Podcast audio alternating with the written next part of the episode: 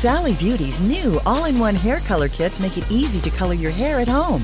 Get everything you need to color for beautifully radiant results. Loved by professionals, open to everyone. Sally Beauty.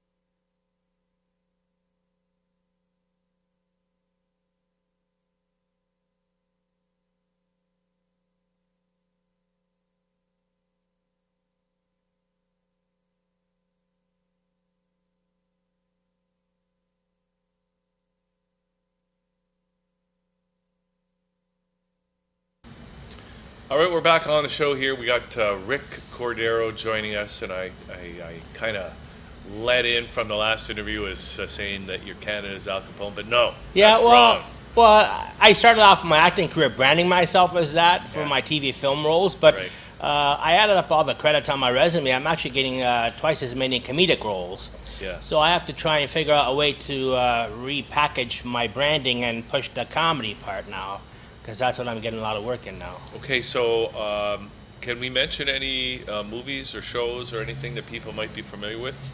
Uh, well, a lot of the stuff I work on are independent films that do well film festivals. Yeah. Uh, the odd TV commercial. Maybe people have maybe seen me on Rogers Wireless, You- Pizza Pizza, Really? Home Service Club uh, commercials, and uh, and right now I'm starting to get more on, on the production side of things. What do you mean, behind the camera? Yeah, I'm going to be co-producing a film we're shooting later on in Italy that has a $20 million budget and has some big name actors attached to it, a couple more that I'm still working on to try and land, called we 1000 The Sword and the Stone.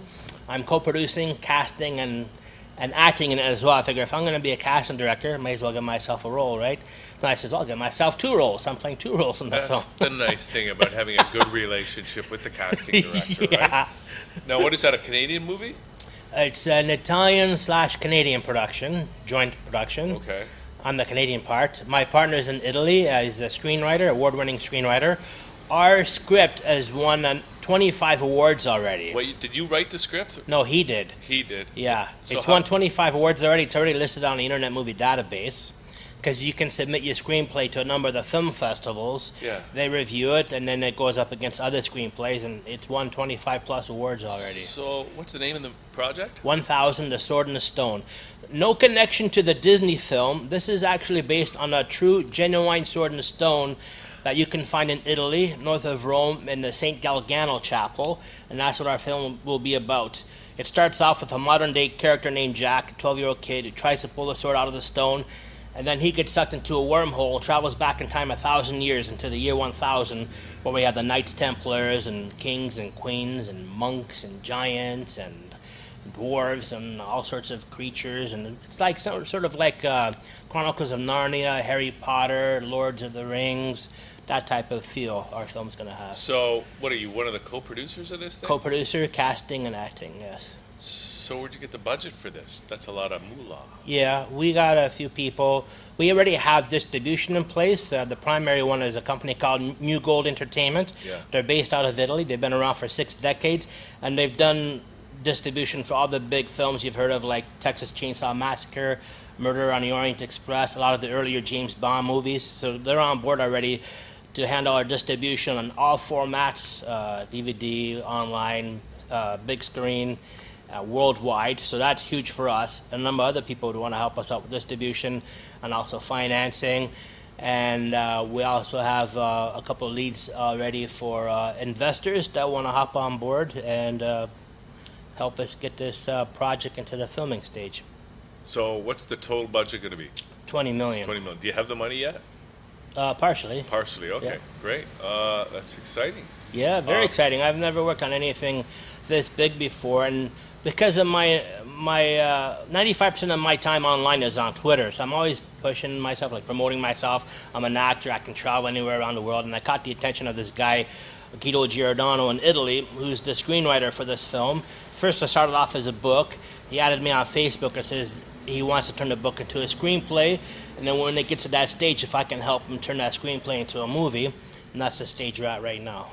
Wow, Yeah. amazing. So, is there any? Uh, do you have any um, idea when you're gonna. I guess you're gonna have to go to Italy and shoot it, right? Yeah, well, right now we're in the pre-production stage, doing all the casting. Uh, we're assembling a, a very talented production team, and we, on a daily basis, I'm getting emails from people who are offering their services, like award-winning uh, composers to score our film, uh, award-winning animators and CGI people to help with the editing and post-production.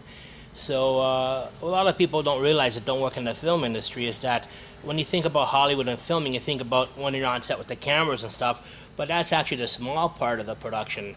The biggest part is is what comes before in pre-production and what comes afterwards in post-production. That's where the real work and magic begins. Uh, and so we're at the pre-production stage, and if everything goes according to plan, we should start shooting this uh, later on this year or early 2019. Wow, very Yeah. cool. Yeah. Wow. Um, and uh, I guess uh, so. We'll have to just keep our eyes out for that. What's it called a thousand? I thought 1000 The Sword and the Stone, Yeah. and it's already listed on IMDb, the Internet Movie Database. And you, That's, you uh, mentioned you had some big name Hollywood actors in there. Do, can we talk about that? Um, or well, there's a couple that we're still working on that we can't reveal at the moment because I'm still uh, talking with their agents. And uh, but we still have a number of other actors, like a local actor named uh, Nick Mancuso from Toronto, who's done a lot of Hollywood stuff. we've had Nick here on the show before. Yeah. Yeah. There's another actor named Jordan Prentice from London, Ontario. Uh, he's like a little person actor. He played Howard the Duck, and uh, he's playing um, Nope the Dwarf in our film. And we have another actor from London, England, named John Campling, who worked on the Harry Potter films.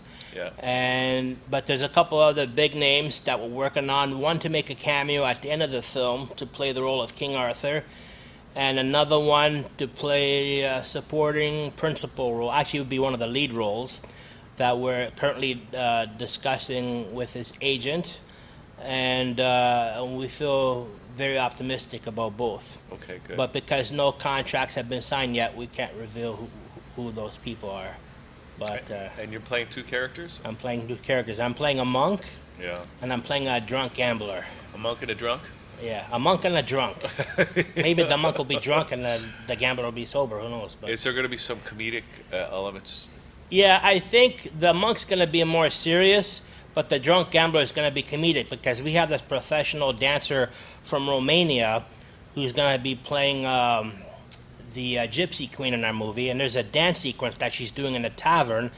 And then she's gonna land on my lap and slap me around when I try to kiss her, and, and I'm gonna be knocked out cold because I've been drinking too much. And uh, she's going to be doing a lot of her stunts too because we're going to have her hanging upside down from a rope and stuff, and it's going to be a really wild film. Very yeah, nice. Yeah. Gypsy Queen, yeah. All right. From Cool. Romania. We have actors I'm casting from London, Romania, the U.S. A lot of them are actually actors from Toronto that I've worked with because, you know, it's important that uh, I feel you know who you're casting. Like, it's not enough that you know that they're talented actors. I want them to be good people as well because we're gonna have to live with these people on set, off set. So I didn't want to cast any prima donnas, but there are a lot of in this industry. I wanted to have people have their heads screwed on right, who are grounded, professional, show up on set prepared, who are extremely talented. And I can say that we have seven award-winning actors and, and at least two dozen more that have worked on award-winning productions. So it's an extremely talented cast and I just wanted to make sure, uh, in addition to being talented, that we didn't have any prima donnas on set. yeah. Okay, well that's exciting. Is there any other major projects you're involved in that you want to? A lot of my free time seems to be focused on that. Like when I was just doing the acting part, I can go from project to project. But Yeah. when you start wearing a producer's hat, as you know, it's a lot more work involved. A lot of planning and strategizing and coordinating and dealing with different people, different personalities, scheduling, investors, budgeting. Uh, you know, so a lot of my free time right now is focused on this film, 1000 The Sword and the Stone. And I'm still going to auditions for, for TV commercials. I actually came back from one now. It was actually a callback for an electronics commercial, uh, playing a dad, a comedic role. I feel like I did well. They're coming back a second time, so I guess they liked what I saw the first time around. And uh, I guess I'll find out at the end of the week on Friday if I got the part or not. So keep my fingers crossed. And the rest of us will find out uh, as we're flipping around the TV dial, and we see your face there. Yeah, see your face there. Funny thing is, I work on all these productions that, you know, hope it's, you hope ends up on TV, and I don't even own a TV set at home. It's like You don't? no, I just cut the cord on the cable, and I figured, you know, uh, at home it's mostly radio and books, and then I have my laptop. A lot of my it's the internet's the way to go now because if you want to watch TV shows, even like you and and like I- I'm a fan of all, a lot of the older TV shows, and I don't know who these people are, but they keep uploading all these old TV shows on YouTube, like Gilligan's Island, Bewitched, and uh, you know all the the good stuff that they just don't do anymore for some reason. So everything's online now. Who needs a TV? You can just plug in your laptop to your big screen TV. Yeah. And you got the whole Yeah. history of everything available to Yeah, you. thing. I was in Montreal two weeks ago. I spent some time with family, and when I was uh, in the evenings and I got back to the hotel, I turned on a TV, and you can actually hook up to YouTube on at the hotel. Yeah, yeah. So I was watching all these episodes of uh, Anthony Bourdain. I'm a big fan of this show, and then he died like two days ago. It's like, man, that's a, a shocker. I love the guy's shows. The guy's amazing. Travels around the world and tries out new cuis- cuisine and stuff. But and you know tries out new cultures, new people, and uh, a great idea for a TV show. And he's just a perfect character, perfect guy for it. And then he just he just died. Uh, What the heck was going on there? Is there? Do you think there's something fishy about that? Yeah, I think there's something that people call it Pizzagate. Uh, so what do you know about it? Not Pizzagate, but the Anthony Well- Bourdain thing, or Pizzagate, or there's a lot of shocking things I'm discovering right now that people are posting on Twitter and stuff. Like there was one episode he did where he actually ate human brain. yeah. So, and he actually admitted that he's okay with cannibalism. And then there's actually a restaurant in Los Angeles for the wealthy elite down there that serves human meat. It's for it's cannibalism restaurant, an LA nightclub. What's it called? That restaurant? Oh, it's on my Twitter right now. Planning a but trip down there. yeah.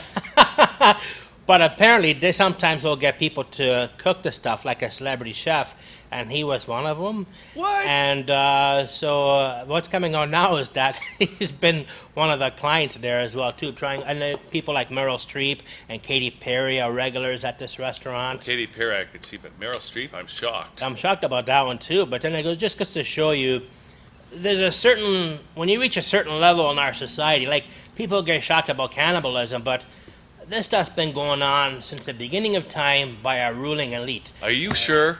I mean, I've seen some YouTube videos that kind of say that, Yeah, but where do you get your information?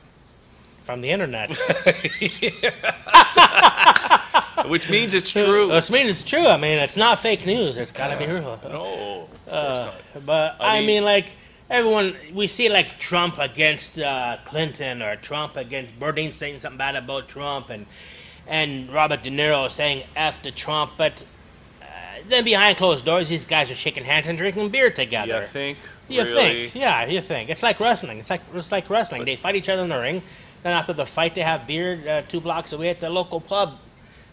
You know, just make sure no one knows about it. Really? Do you think? Okay, so okay, so you think that? Uh, yeah. So you had. So you got Anthony Bourdain. What he died this week, right? Or Yeah. Over the weekend or something. Yeah. And then we had uh, that other woman, David Spade's. Uh, I guess. Uh, She was involved with Hillary Clinton and the Clinton Foundation. something like that, right? That's what I Yeah, heard. yeah. On the internet. Yeah, I mean, here's what I think. Yeah. As an actor, sometimes it doesn't happen a lot, but very rarely you'll get the opportunity to reach a level that most actors will give their left nut for. Excuse my language.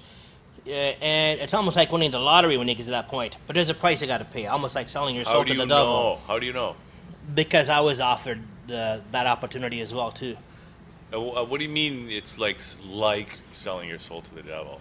it's almost like joining the mob. It's like they give you this opportunity to be involved in big productions in Hollywood, multi-million dollar productions, Yeah. and and they'll push you. They have the power to push you and make you a big name. Right. But it comes with a price. You got to pay back. And the thing is, once you accept and you join, the only way you can't leave. The only way to leave is they'll kill you. Mm-hmm. So I think what happens sometimes when people get to that level, they realize, oh shit, do I really want to do this? I can't back out now but they want to back out. They don't want to continue. And then, but then, then those powers that be remind them, hey, this was the deal you agreed to. You got to go through certain things. I'm not going to get into any details what those certain things are, but that's the price they pay. So it's like, and so I've had other actors who have told me that they've been off given that opportunity and they turned it down. And then I had something like that happen to me too, and I turned that down. You turned it down. Yeah, because I just see what happens with a lot of these people. They get they enter a world that they don't want to get into. I Like- mean, you get all this money and you get the cars and the mansion and the fame and but then you're a prisoner. You're you, you think you're not free now. You're not free, especially when you get to that point, because you always you got to answer to some some people Yeah. that they helped you attain what you wanted to attain. Like with Anthony Bourdain, he says he was poor, he had credit card problems. I saw that and then his his big break was when he submitted a story to the New York Post or the Something like that, yeah. and then he, he got offered a, a book publishing deal where But- they gave him fifty thousand dollar check to write a book, and his wife says, "Is this a joke?" And he says, "No." And that was the beginning of And he said it was like a miracle uh, Yeah. thing. But also, he was very well connected. His mom was the editor of maybe the New Yorker or something like that. Yeah. And uh, his dad was a big something New York or other. Post. Yeah. So, I mean, it's not like he was a nobody. No. That, uh, I mean, he had connections. Because those people are connected to the powers that To be. You can call them whatever you want to call them, Illuminati or the ruling elite or, you know, the people that run our world.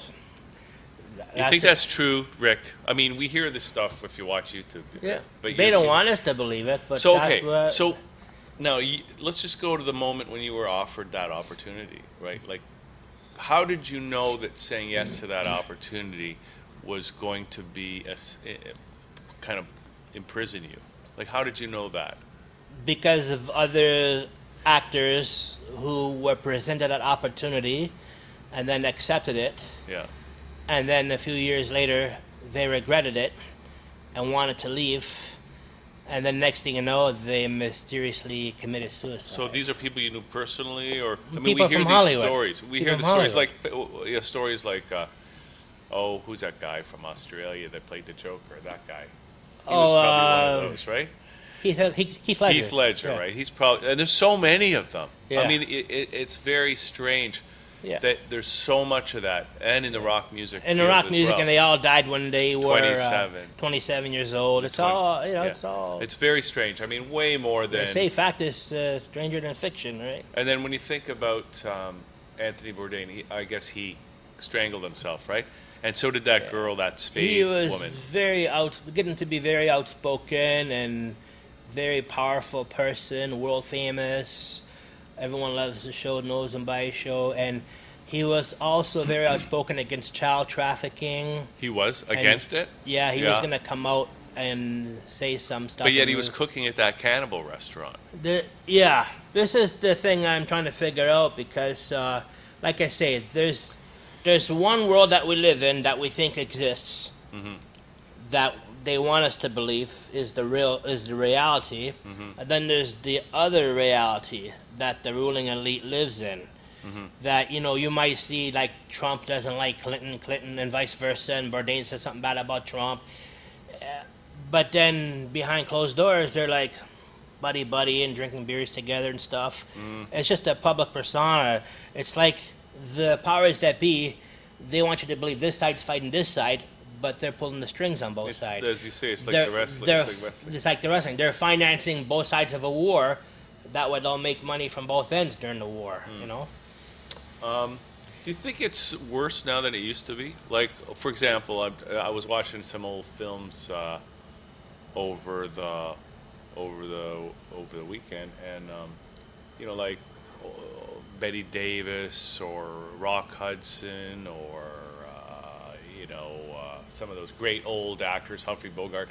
Like, do you think it was that bad in those days that those people had to kind of sell their souls as well?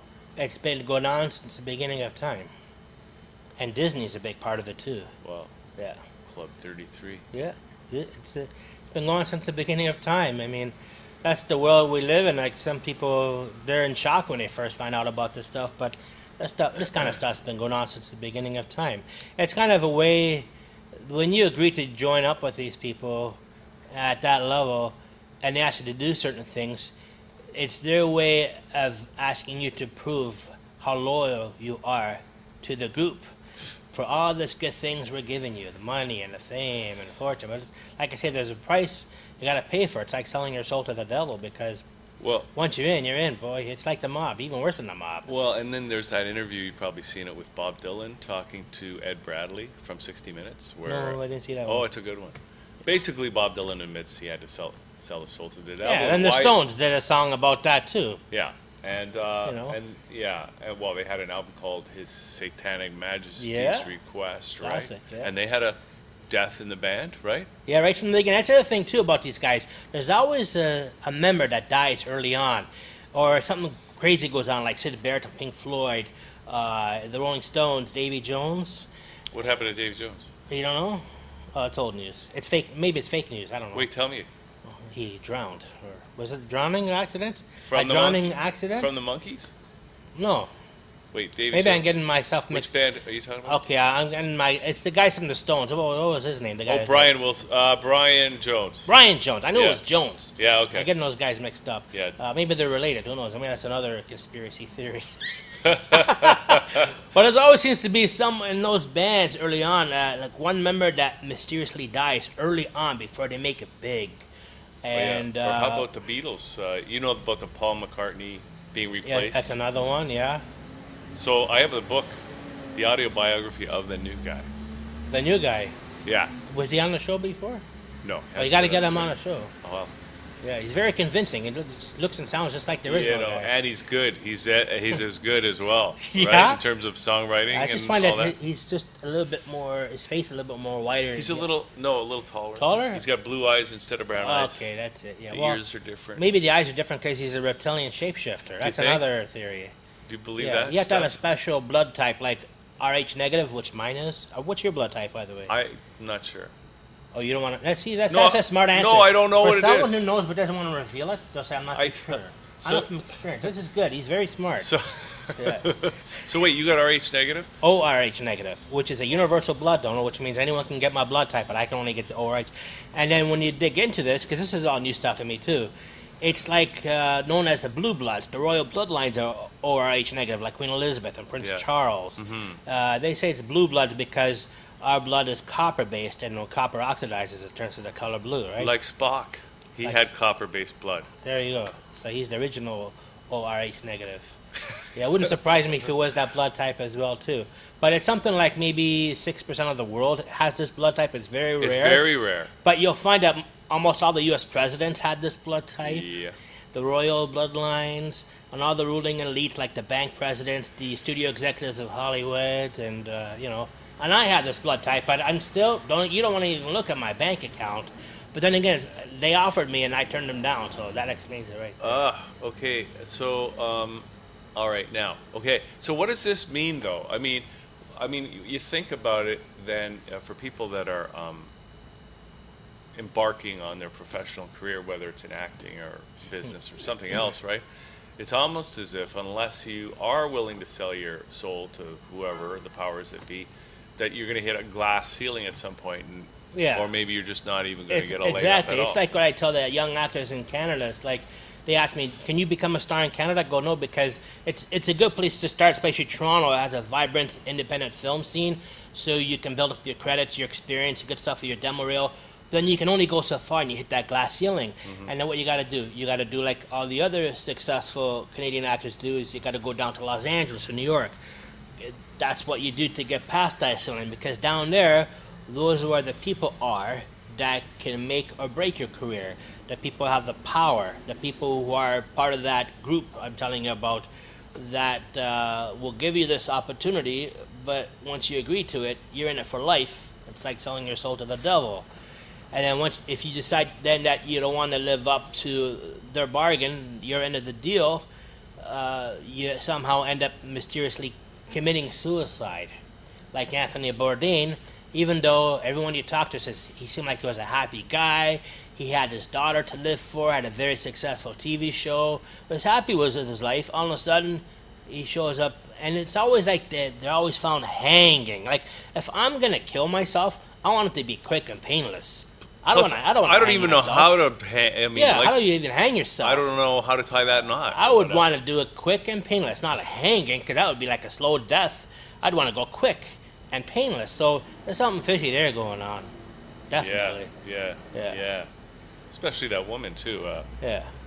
And they say it comes in threes, and I was only number two, so I wonder who the third one's gonna be. well, there was some singer that died. I can't remember their name, but Aria. Since the Anthony Bourdain does? Ariachi or something like that. oh yeah. Anyway, I don't know. I never heard of it. So. so that maybe that's not the number three we're but for. but anyways, very fishy. Okay. Yeah. So, um, but what are the implications? I mean, uh, you know, because uh, you know, and now, and it's funny. You were, I know you were speaking Portuguese to uh, Simone in the other room. Uh, Yeah, uh, and she was talking about AI and uh, the Yeah, whole future. artificial and, And you're all about that. In fact, uh, you were saying that uh, you um, that um, uh, what's her name? Sophia? was in Toronto. Yeah, I- I last didn't month know. in May. So what happened? Somebody didn't hear about uploaded a video. There's this robot, artificial intelligence. Um, it's amazing. You got to look her up on YouTube. The facial expressions are realistic. You can tell she's listening to you. She's reacting to what you're saying, and she's learning every day. So she's getting smarter. She's evolving. And think about this: she's not human, which means potentially she can live on forever. So, and there's been a couple instances where she made it where it where it slipped out, where she says she would like to maybe one day take over the world and get rid of the humans. So I know. I saw that. yeah, so isn't that exciting? You know, so So she, what was she doing in Toronto? I didn't realize she uh, was here. well, she's actually touring the whole planet. She's like on a world tour right now. And so I was watching some videos where she was in Japan and China and the Far East, and then there was actually one video that somebody uploaded that she was in Toronto last month in May. I just, oh man, I wish I would have known about this. I would have liked to go there in person. And then Denise was saying maybe we should have her as a guest on the show one time. Well, that would be I, I, that that would be awesome. Yeah. I'm just curious though. When she travels, does she have to buy a plane ticket like everybody else, or can she just uh, They just go store her in the the, box uh, and it goes in the cargo. yeah, section. she could go in the cargo. where they store the coffins of dead people. If you don't know, like in airplanes, when you're sitting on top of everybody else, in the cargo in the compartment where you throw your luggage, once in a while they'll throw some caskets in there, and, and dead people will travel with you on the airplane. So she's down there with those people yeah, really? Yeah. Is she? So she's cheaper to box. fly, right? Yeah, it might be. Yeah. Well, So- but then they weigh you too. If it's too heavy, then they start charging you more too, right? Well, So what they do is they I take mean- her, they take her apart and put her bits and pieces of her in smaller packages. you could bring her on as carry-on luggage. and then they reassemble her when they get to wherever she has to make her public speaking yeah, engagement. see that could be uh, Yeah. very economical if we get the chance Yeah. one day to uh, upload our consciousness into Yeah. AI. Then uh, we could travel cheaper. Yeah, I noticed even Will Smith was even trying to make a move on her, and she brushed him off. I find like a lot of the guys that end up asking her questions, they seem to be very attractive to her. Like whoever built Sophia uh, did a great job because it's a very beautiful looking robot. And I was uh, looking at this robot, and I'm thinking, who does she look like? She looks like somebody, resembles somebody in Hollywood. And I figured out it's Lynda Carter, the actress who played in the 1970s TV show Wonder Woman. So if you give her hair, it'll look exactly like Lynda Carter. So Now, Lynda Carter went out with. There was a certain actor that uh, married Lynda Carter. okay, I forget which one, but he was in. Um, he was in uh, Artificial the, Intelligence? The Ten Commandments. Oh. Yeah, the original one. okay, I forget what his name was, but anyways, uh, and then that guy, whoever he was, I can't remember his name. He divorced Lynda Carter and he married Bo Derek, John Derek. okay, That's what I'm talking about. yeah. I think. Um, and Bo Derek looks like Lynda Carter. Yeah. So that means Sophia looks like Bo Derek, which means she's a 10.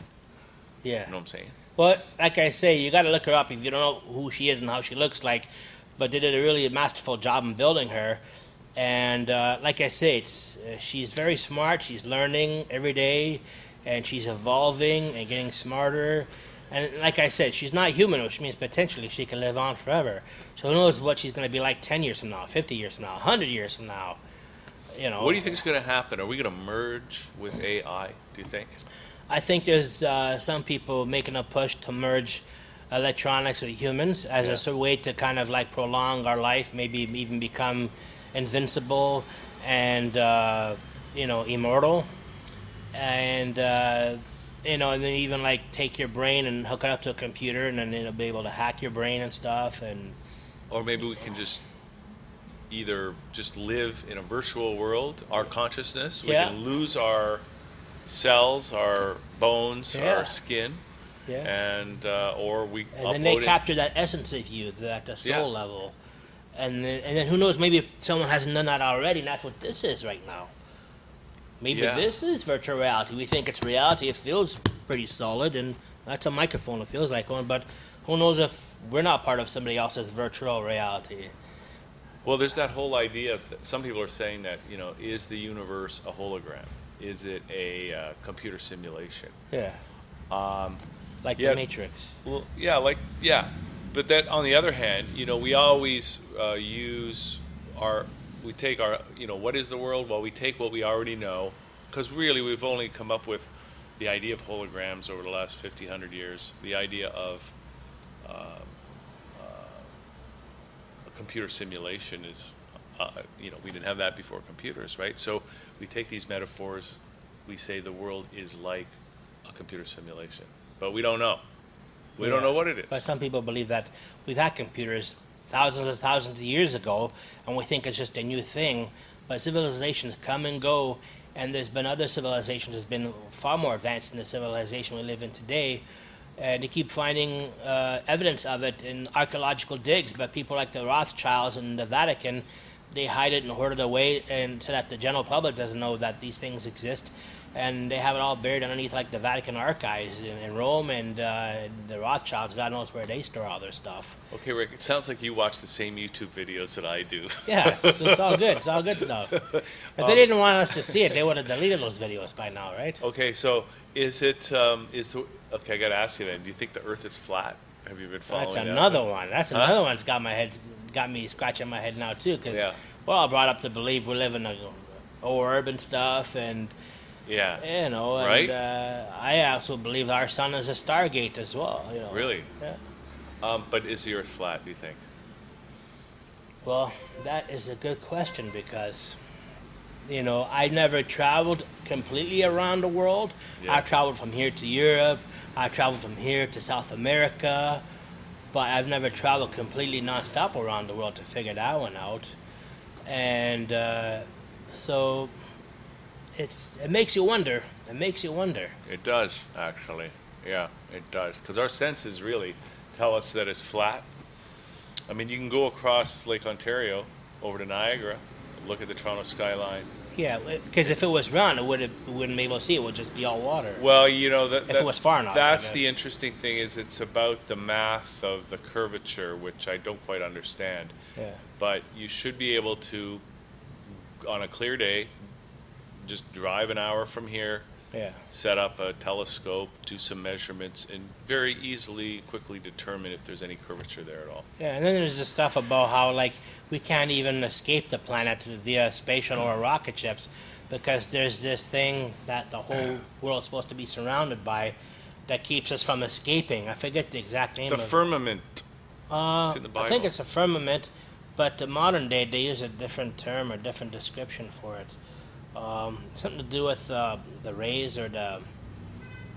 There's something there that prevents us from going out. So this is basically like a prison planet. We're here, uh, so we might be inside somebody's test tube or beaker right now, and uh, Yeah, that we'll never, never be able to, or petri dish, Yeah. never a flat one too. See, like the Earth, and not be able to escape it. And maybe there's a dome over it too, so it's like they, they can pass it on to their kids, and it's some giant kid's toy in the playpen, and that's all we are is somebody's toy, All right. okay. somebody's pet hamster.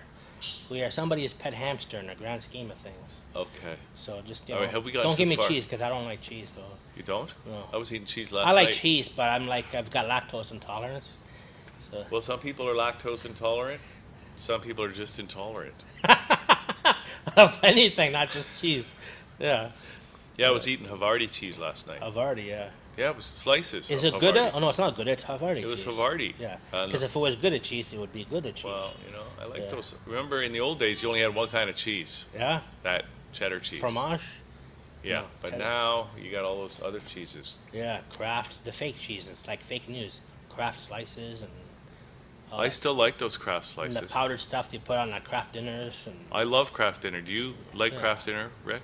yeah, I love Kraft dinner. Really? Yeah, I have it with that other nutritious item. Uh, I I'll boil like hot dogs and Yeah. chop them up. You do that? with my uh, Kraft dinners, so it's like Okay, Yeah. you, you know what I do? I take um, I take raw garlic and I slice it. And I take like two big cloves and I'll slice it all up. I'll just throw it into the Kraft dinner. Nice. That way, it makes it super healthy. Yeah, that's Right? good. Yeah, Yeah. smart. Yeah, I'm starting to get more conscious about what I put inside. Like, I have like a big bottle of water with some lemon juice. I do that too. And uh, I was never big on vitamins and minerals, but I find like as I'm getting older, I need calcium and magnesium before I go to bed, and B vitamins when I wake up because that's an energy booster. Uh, the calcium is good for your bones and teeth, and magnesium is good for your heart. And, and it makes uh, you calm. makes you calm, so you can sleep better and takes away the cramps in your legs. So wait, yeah, that's right. If you get Charlie horses, that's a sign of magnesium mag- deficiency. exactly. So how do you get your magnesium supplements? Um, well, you, the best way is to get it by food, which is by liver. I love liver or green leafy vegetables. Or this is this thing, uh, a powdered uh, product you can buy in uh, Shoppers I Drug Mart called Calm. Yeah, I know that stuff. And I mixed it. I used a lemon flavored one with hot water, and you top it off with juice or cold great. water, and it calms you down, it relaxes you, so you can sleep at nighttime. You know, I want to go Yeah. get some right now. You're making me want. We had those people who came up with that product. We had them on the show. Oh, amazing! Good stuff. And I Big difference. I yeah, mean, yeah. it's good for your sleep. It's good for your cramps, for your heart, uh, regular bowel movement. It softens your stool. yeah, it's you know for it's good for helping with your constipation. It's all good stuff. Magnesium is very important, and so I'm very conscious about that. The B vitamins and the calcium, magnesium, and you know, yeah, that's what I do every night. So do you have some of that calm stuff? Yeah, at home, two of them. So can you get that at Shoppers Drug Mart? Yeah, Really? but Okay. between thirty-five and forty dollars. No, I know it's expensive, but it's worth it. It's worth it. Lasts me about uh, three weeks a month. Some people say that there's so many health problems that are due to magnesium deficiency. Oh, like so many, big time. and including anxiety and depression. Because what happens is most the best magnesium sources like your green leafy vegetables, stuff that you get from the ground. But what happens is the land that our food is grown in today has been depleted of its Totally. minerals Yeah. and vitamins that, for example, today you have to eat something like seven oranges Yeah. to get the equivalent of one orange from 50 years ago. I know. That's And- how much it's been depleted. And the it's worse with out of our apples. It's like something like 20 or 30 yeah, or 40 so apples for one. That's why it's, it's necessary to get these vitamins and minerals to supplement what you're eating because there's just not enough in the food we eat because the soil that it's grown in has been depleted of its nutrients. So, uh, Mm-hmm. So do we- especially magnesium, yeah, yeah. huge. Like if you don't have magnesium, your heart stops beating. That's pretty important stuff. Yeah, yeah, Yeah. so many things. Yeah, I think you can look it up, like all the problems that are caused by magnesium deficiency. As soon as I started taking magnesium, Yeah, my what health started happened? getting better. Like what? Like what, light and day. like t- what happened? What was my, yours? my energy came back. I can sleep better at night. My cramps went away. Get better uh, bowel movements. Uh, I just feel better. yeah, My I can think more clear. right. Uh, I'm not. I don't have fatigue as much because I had a good night's sleep. Yeah, yeah. Uh, it's like it has a domino effect right down the line because if you don't take magnesium, you, have problems falling asleep. If you don't fall asleep, you're gonna have lots of problems after that. And sleep is so important part of your life. You know, You that's know? funny. We we were just talking about that with uh, with uh, Alexi, like earlier on the show. Yeah. It's like, and uh, and she brought some product that uh, is made out of, uh, I don't know, it's some kind of miracle antioxidant from Norway. Yeah. It's made in BC though. It's from pine trees or Oh, nice. spruce. Yeah. But uh, it's just, uh, yeah. How are we supposed to deal with that issue? Because, yeah, the food, the soil is depleted, right? We're Well, not getting our if the. Illuminati get their way, they'd Yeah. like to wipe out 80% of the world's population. That's their solution right there. You think that's going to happen? They're trying to, but uh, they haven't been able to so far because uh, every time they try to, uh, every time they want to, uh, word gets leaked out to the right people who make sure it doesn't happen. There's some people on the inside who don't want this to happen and who are Now, what do you think about those chemtrails? We were talking about that sort of Yeah. earlier. Today. Every time, like I do night shift security, so when I finish my shift, the sun's just getting up. I look up in the sky. I go, oh, "There's those chemtrails again over Toronto. What are they doing?" And uh, there's a lot of different theories. I, you never know who to believe sometimes of this kind of stuff. But uh, I, I know that uh, they say that the ozone is depleted, and they're releasing some sort of metallic powder even gold dust in the air so that it can deflect the harmful effects of the solar rays so that we don't get hurt from them uh, because our ozone's been depleted. So Well, I just heard that the ozone hole over Antarctica, and I, I heard this on the Weather Network, so you know it's official information. when the weather network starts getting onto that mainstream, well, what they were saying was that the hole is has recovered. Pretty yeah. much, or- well, the other thing that's happening too is that the um, I also try to follow on a daily basis the solar activity, which you can find out on Twitter using hashtag solar activity. Uh, right now, the the solar activity is very low. Very low. Very low. Unprecedented levels. Unprecedented, where actually the ice is starting to form again in the polar regions. Yeah. And they're predicting it's going to be like this for a while, which means longer winters, shorter summers, which also means when there's very low solar activity like we have now, like it's falling asleep, the sun, an increase in earthquakes and volcanic activity. So I'm also following those two things as well. Oh, okay. So Yeah. I didn't realize there was a correlation. Uh, I knew about the low, Which low means that if the ice caps are freezing up again and getting bigger again, the um, water levels are going to start going down again. well, they're not even going up. Yeah. Like really, like if you're Yeah. at ocean level, nobody's really complaining. Yeah. Oh, the oceans are rising. They're No. not real. Nobody's really doing that. No. But yes, I've heard that the ice cover in the Arctic and Antarctic is increasing. For the last ten years, it's been getting colder. Yeah. Because uh, related to sunspot because of the activity. sun activity is very is very low right now. and it's the lowest it's ever been Yeah. in recorded uh, as yeah. long as they've been recording it.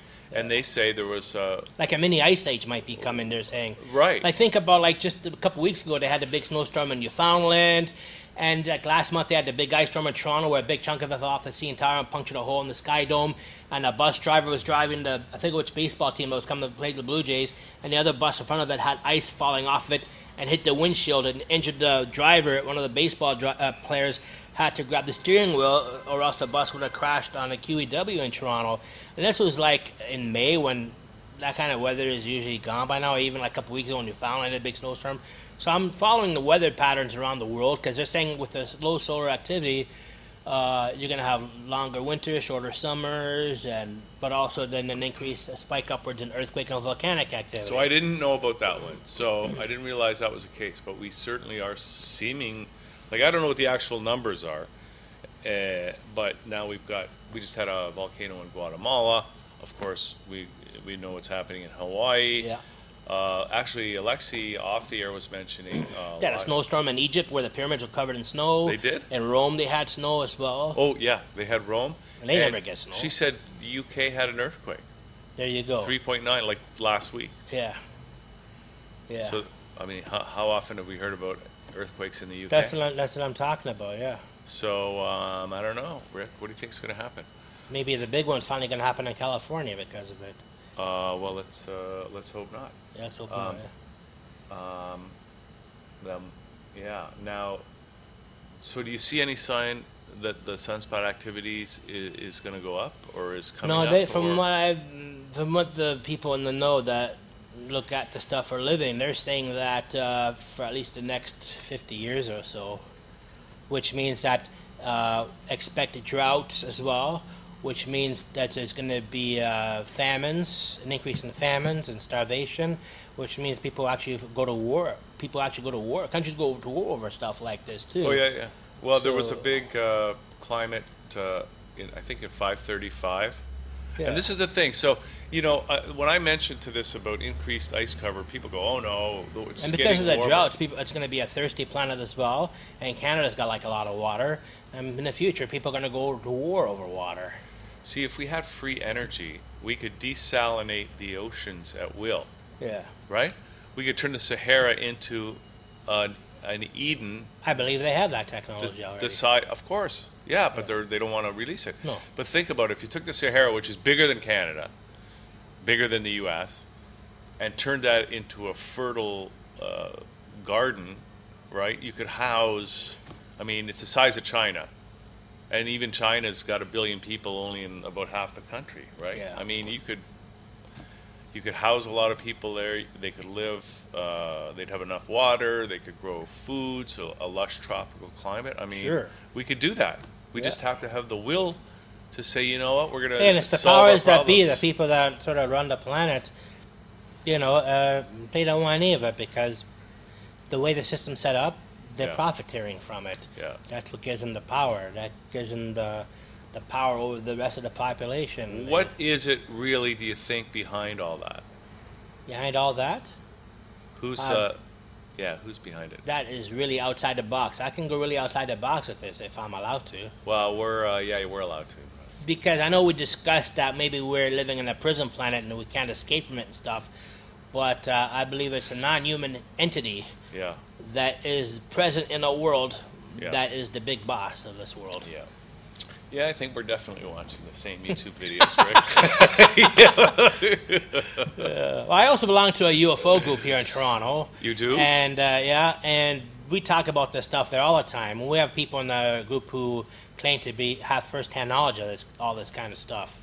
So the UFO group is uh, open to anyone who has an open mind about this.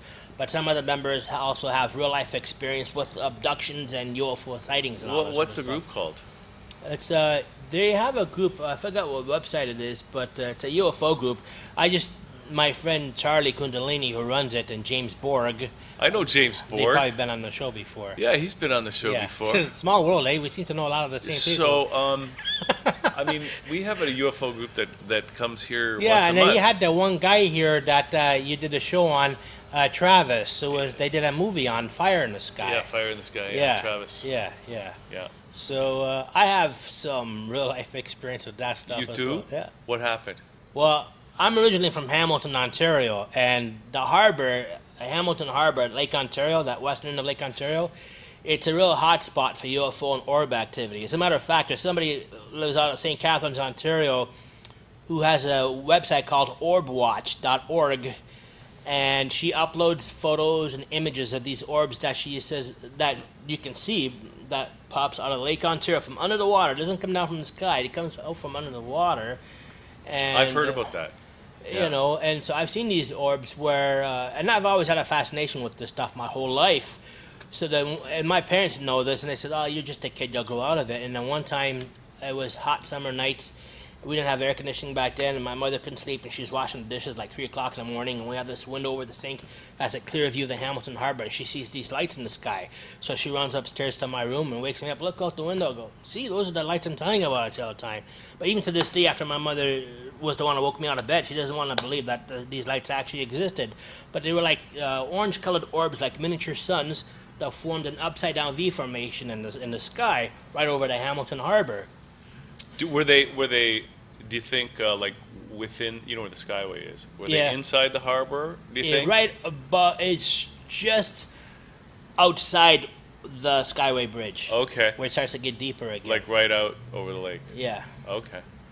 Yeah. Um, yeah, that's. I, I've heard there's like a Bermuda Triangle in yeah Lake the group that i belong to that ufo group believe there's an underground ufo ba- underwater Yeah. ufo base I mean. I've heard about that. yeah Um, but hamilton's a strange town to begin with anyways that's a whole other show about hamilton well, oh yeah, I know. So you, it's the headquarters of the freemasons of canada I know that. and they've got an underground railway network all over the city that nobody knows about Really? yeah What? Tell it was used during the war years because Hamilton was the steel center of Canada. Yeah. So when they're producing all, when the production from regular steel switched over to the production of uh, ar- armaments and ammunition for the war effort. Yeah. The, all the steel mills uh, were connected underground by a railway network, and also City Hall, and also the armories on James Street was just like the military base. Uh, general public's not supposed to know about this stuff because one time I asked, uh, uh, why doesn't Hamilton have a subway like Toronto? And they go, well, because there's already underground rail network there. Because I was doing security one time in Hamilton at a company called Slater Steels, and my security partner had experience in the military and was actually based at the armories on James Street in Hamilton. Yeah, one time when I first got there, I had to go get a haircut in the building. So they directed me to go to a freight elevator that was big enough to fit two big trucks inside, and there was another military personnel running the elevator. So he says, "Where to?" He said, "I need to go get a haircut." So he went down a few levels, and he asked the guy running the elevator, "How far down does this thing go?" He goes, "The equivalent of a 30-story building." in downtown Hamilton. I go, really? In Hamilton? He goes, oh. So he actually went down there, and he says there's a bunch of military vehicles down there and railway networks. He went down there, but you didn't see that. No, he. This guy. This is a story. This guy's telling me. Yeah. But then also there's another factor in Western Hamilton. When Hamilton started losing all the manufacturing, all the factories started dwindling and went out of business or because of cheap labor in third world countries. A company called Camco, they used to build furniture in there, and there's a construction company with bulldozers and stuff, you know, bulldozing the the this the factory that used to be there. And one of the bulldozers fell down in a, in a, in a hole and landed down underground on one of these underground railway networks. And when the construction workers got down there, they said, "What the hell are these railway networks doing over here?" Like we had no idea, right? Why So- don't they convert it into a subway? That'd be because cool. they may still want to use it. Uh, as a secret network. yeah, yeah. Yeah, but is- then I, when I started looking into this kind of stuff, Yeah. it's all over North America, the underground railway. Yeah. You know, Wow, I heard a story that there's a underground railroad across the Atlantic Yeah. and all over the place. yeah. But then I can even go uh, outside the box of that railway thing in Hamilton too. But Like what? then I'd be I didn't have to always look over my shoulder because then people, some guys, like when I moved to Toronto, my UFO and orb experience went down. Most of my experience with that was in Hamilton. Yeah. But what increased in Toronto was my Men in Black experience. So I know that they- they're watching me very closely because sometimes I tend to be outspoken and be open about these things. And there's certain things they don't want us to be open about. so with have the you met the men from Black? I've seen them. I know they're watching me. I hear they have bad breath. I haven't been that close to find out. I'll be like on the second floor of my house. I look out the window at nighttime, and there they are outside their car, looking up at me. Or they'll have the black unmarked helicopter hovering over my house in Toronto near Broadview and Millbrook at 3 o'clock in the morning and just hover over our house for two hours straight. And the neighbors wake up because it's noisy, and they're all looking up. What the hell is a helicopter doing hovering over your house You like know that? what? Okay, I got a story. So where's Millbrook? Uh, uh, It's between Gerrard and Bro- and uh, Danforth. so you don't live too far from where I live because I live down at Queen and uh, uh, Carlisle. Okay. Right? Yeah. and I had a there was a, uh, a helic- I think a black one, just uh, hovering, like basically right straight up, right for like a long time, and I- and it was, Mm-hmm. I was sitting in the backyard, uh, and it was too loud. It was like this is annoying. Yeah. It's like, why is he there? It's like it's interfering with my. I'm just Yeah, my earliest experience with the black unmarked helicopter, I was still in Hamilton. I had a, an apartment on the 20th floor that had a clear view of the Hamilton Harbor at nighttime, and I saw the UFO and orbs again, right? All of a sudden, they just disappeared, and you see these three unmarked helicopters come from out of nowhere and circling the area where these orbs used to be. And I'm just watching this stuff like fascinated. I go, wow, that's amazing. All of a sudden, they turn around and they start flying towards me, these helicopters, Yeah. and getting closer. And I heard this voice saying, go inside and hide. I'm going, who the hell was that? Go inside. I'm thinking, why do I go, gotta go inside and hide for? I didn't do nothing. yeah. Get inside and hide right now. Where the hell is that voice coming from? So I get inside my apartment. I shut off the lights. The curtain is still open, and I hide behind a couch. I take a peek, and the middle helicopter is right outside my window, and scanning a light through my apartment. Like Are you he's looking serious? for something. Like he's looking for something. That is so weird. I'm going, what the fuck is this shit? Oh, sorry, my language, but it's like, is this stuff really happening? Like, come on, man. Rick, that's crazy stuff. It is crazy stuff. And then I see these videos where people they get hypnotized Yeah. And then they realize that stuff like that maybe it wasn't a helicopter, maybe it was something else. But your memory for some reason is trying to remember it as a helicopter. But I remember as a helicopter that flew towards me on my 20th floor balcony after seeing these orbs over the Hamilton Harbor, and I shot off the lights in my apartment.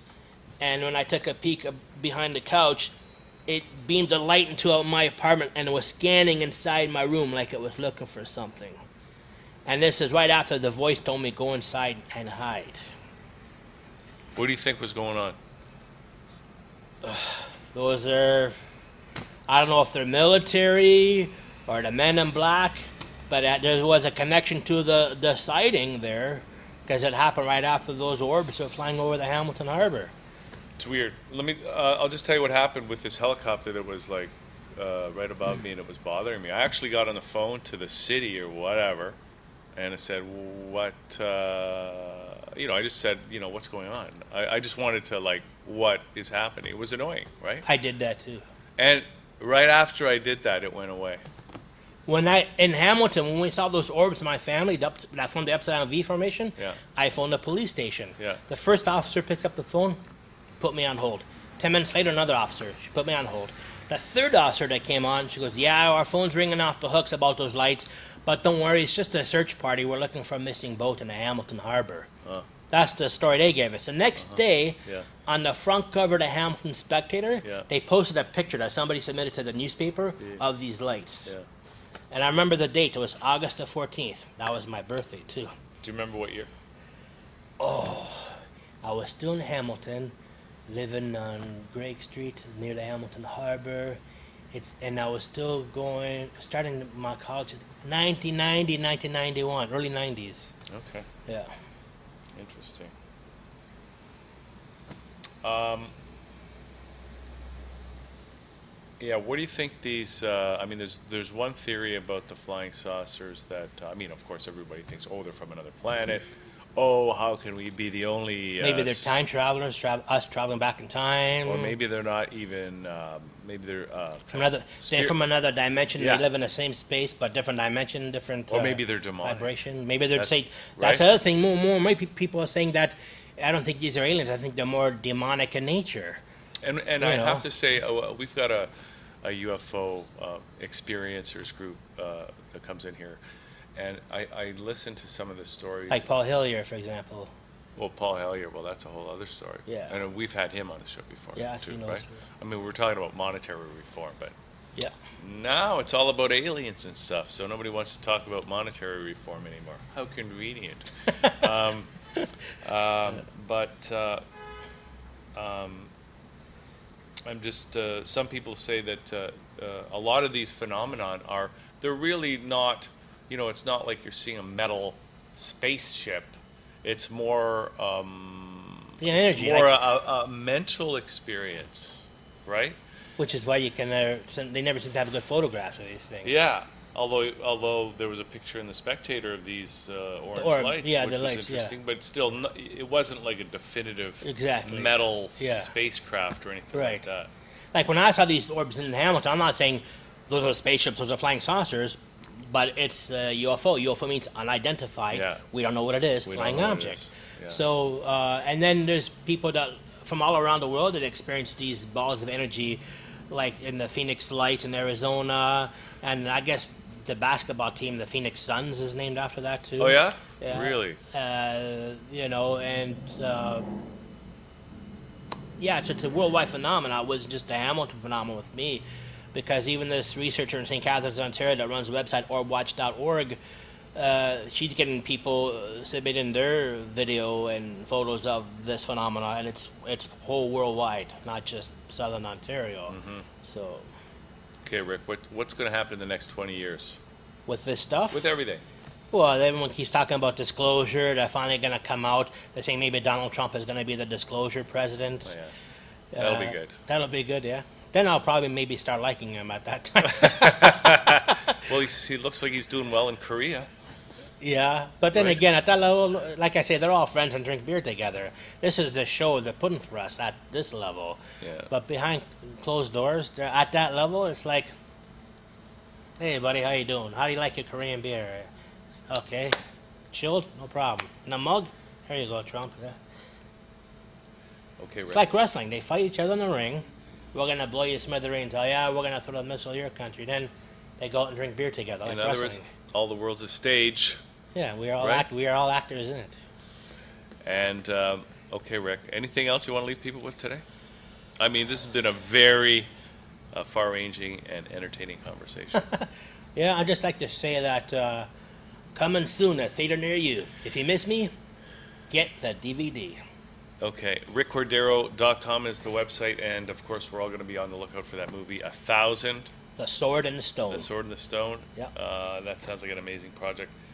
And um, I don't know if, if you got to rush off, uh, Rick, but we got uh, we're supposed to have uh, Joe Ego uh, coming on the show, who's a master energy healer, and he was on the show before, and he brought a piece of a alien spacecraft. Nice. A piece of metal, like that they couldn't Yeah, determine I- what kind yeah, of metal yeah, what it was. So I'm hoping he's out in the other room right now, and and we can come in and we can keep this crazy conversation going. Yeah, it's like the stuff they found uh, during the uh, Roswell crash. Yeah, Yeah, Roswell.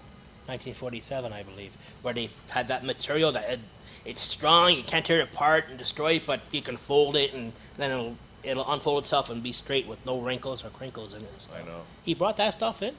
Uh, this was more of a little uh, more heavy metal. Yeah. But, uh, did he say? Did he reveal where he got it from? Where he he found it? found it uh, on the shore of Lake Ontario. okay. Yeah.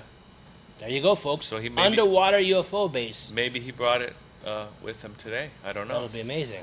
But uh, so uh, listen. Uh, but anyways, rickcordero.com. Rick, great to have you on. Great to. My pleasure. Anytime you want to do this, I'm, I'm available. Okay, so we're gonna take a little break. Hopefully, Joe Ego is in the other room. We'll get him on the show. Maybe Rick will stick around and uh, we'll keep this thing going. Yeah, great. All right, thatchannel.com. See you in a couple of minutes.